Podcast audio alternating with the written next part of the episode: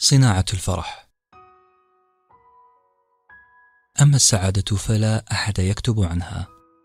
نحن نعيشها في جشع ولا نشارك فيها أحدا. كان هذا رأي ملك روايات الجيب وأدب الرعب والفانتازيا الدكتور والكاتب المصري الجميل دكتور أحمد خالد توفيق. حبينا اليوم نشارككم حلقة تخالف مقولة الدكتور توفيق.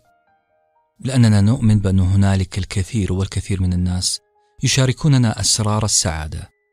لذلك إحنا نعتذر من دكتور توفيق وراح نتبنى حكمة مضادة قدمها المؤلف الأمريكي لويد دوغلاس اللي قال ربما كان من الخطأ أن نبحث عن السعادة. من الأفضل أن نخلقها لأنفسنا والأفضل من ذلك أن نخلقها للآخرين. قاعدتنا اليوم أصدقائي تقول السعادة لا يبحث عنها بل تخلق بأيدينا. صحيح أن طريقها مليء بالألغام لكن مهمتنا إزالة الألغام واحدا تلو الآخر. خلونا نبدأ باللغم الأول. اللغم الأول في طريق صناعة الفرح هو فردانية السعادة. جاور السعيد تسعد.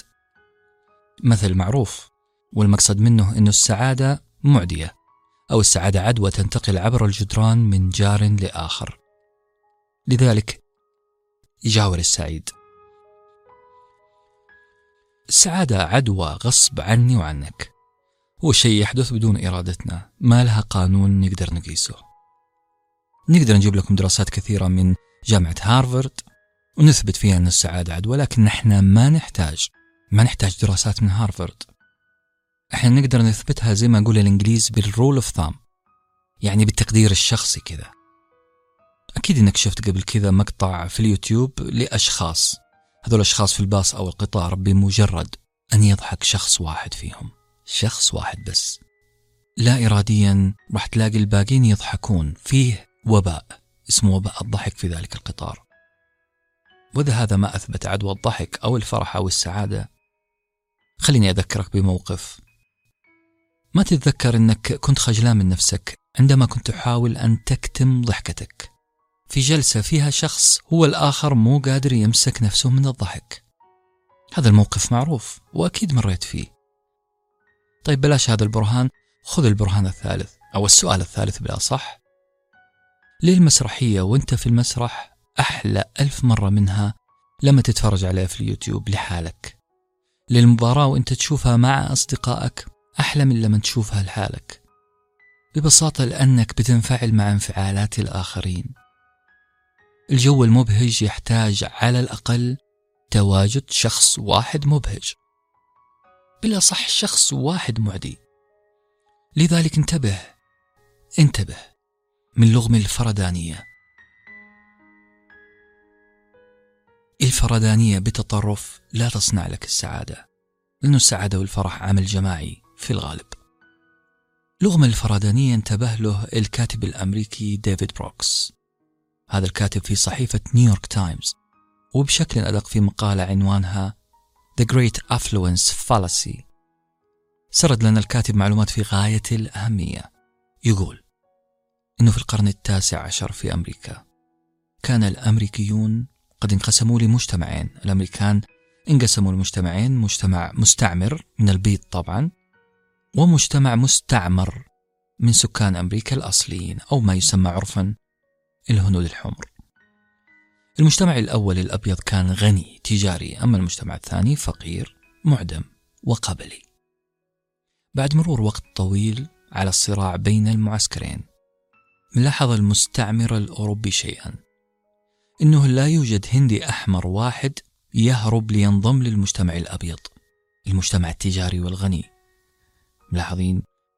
لا يوجد هندي واحد ينتقل من معسكر الهنود إلى المعسكر الأوروبي.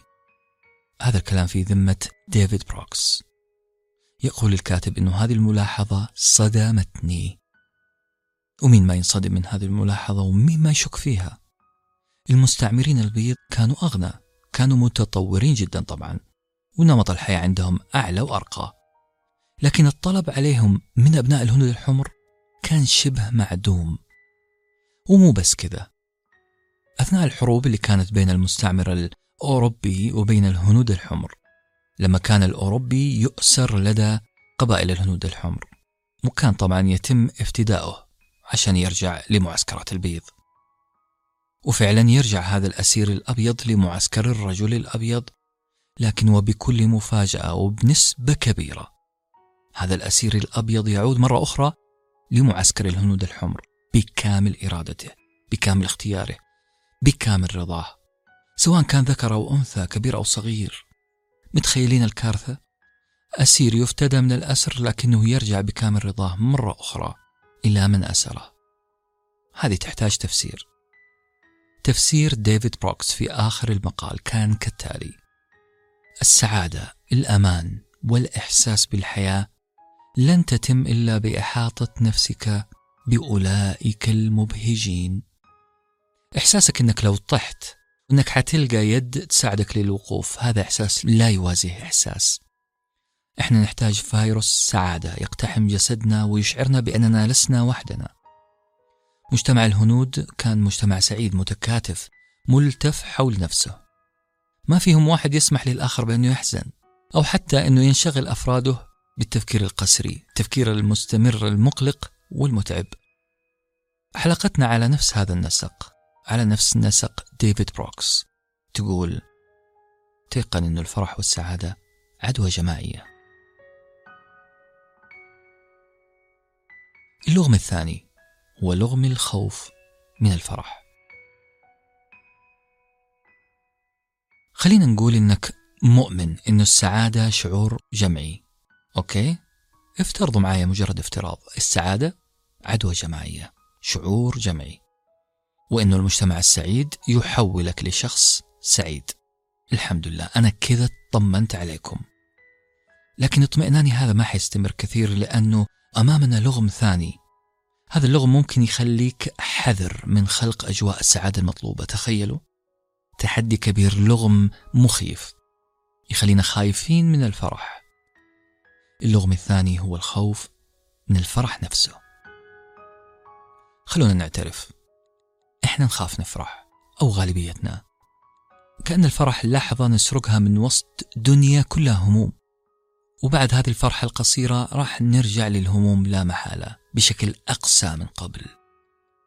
الكاتب عبد الوهاب مطاوع يوافقنا على هذا الكلام ويقول لقد أصبحت أشك دائما في أن هذا الميل الغريزي للحزن الميل الغريزي للحزن داخلنا هو من ثمار تربية خاطئة في بيئات أسرية حزينة تستجيب لدواعي الحزن أكثر مما تستجيب لدواعي السرور. هذه البيئات تستغرب السعادة وتتوقع لها دائما نهايات مأساوية بل وتتوجس من السرور. يقول عبد الوهاب مطاوع وهذا كله خوفا مما سوف يليه من أحزان. أنا شخصيا ودي أقول جملة هنا أعتقد أعتقد. أنه حان الوقت لمراجعة بعض قناعاتنا بعض أمثالنا الشعبية. لازم نبحث عن من وكيف تم وأد الفرح. من حياتنا. لازم ننتبه لهذه الظاهرة ظاهرة الخوف من إظهار الفرح الخوف من الفرح لأنه بعد الفرح هذا في زعل. حان الوقت لتبني مقولة معروفة تقول بقدر آلامك امنح الفرح.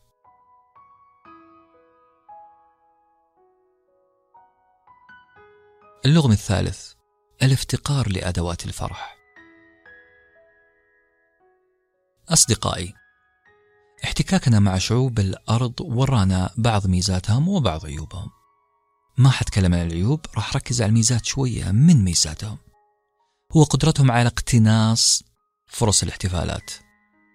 ما أعتقد كثير يخالفوني في هذا الشيء. كثيرة هي المقاطع اللي نشوف فيها كيف شخص يفاجئ قريب له أو صديق بالاحتفال بمناسبة معينة مهمة في حياة هذا الصديق. عندهم ميزة يمكن إحنا مغفلينها شوية ويمكن ما نظهرها بشكل واضح. هذه الميزة هي الاهتمام بتواريخهم الشخصية وعنصر المفاجأة. حلقتنا اليوم تتحدث عن نموذج متفرد في مجتمعنا. عاصرته أنا شخصيا.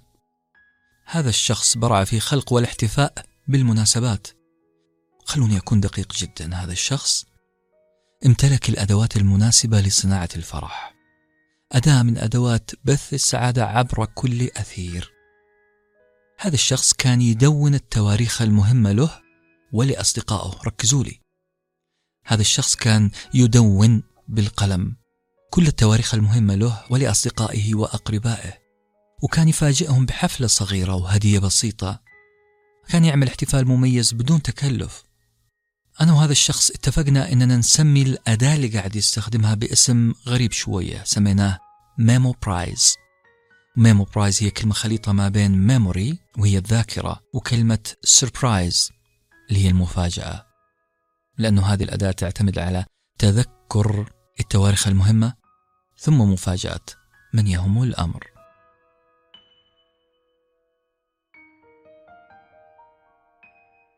خلونا نختم هذه الحلقة بقصة قصيرة. هذه القصة قرأتها في مكان ما. هي قصة شخص قرر أن ينهي حياته.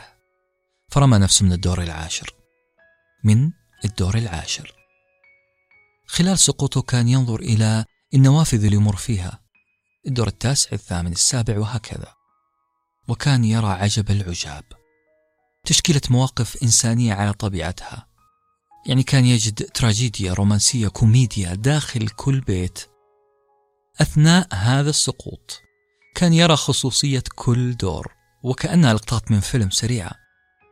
رأى مثلا زوج وزوجته يتبادلان الصراخ والدور اللي بعده رأى جلسة رومانسية بين حبيبين.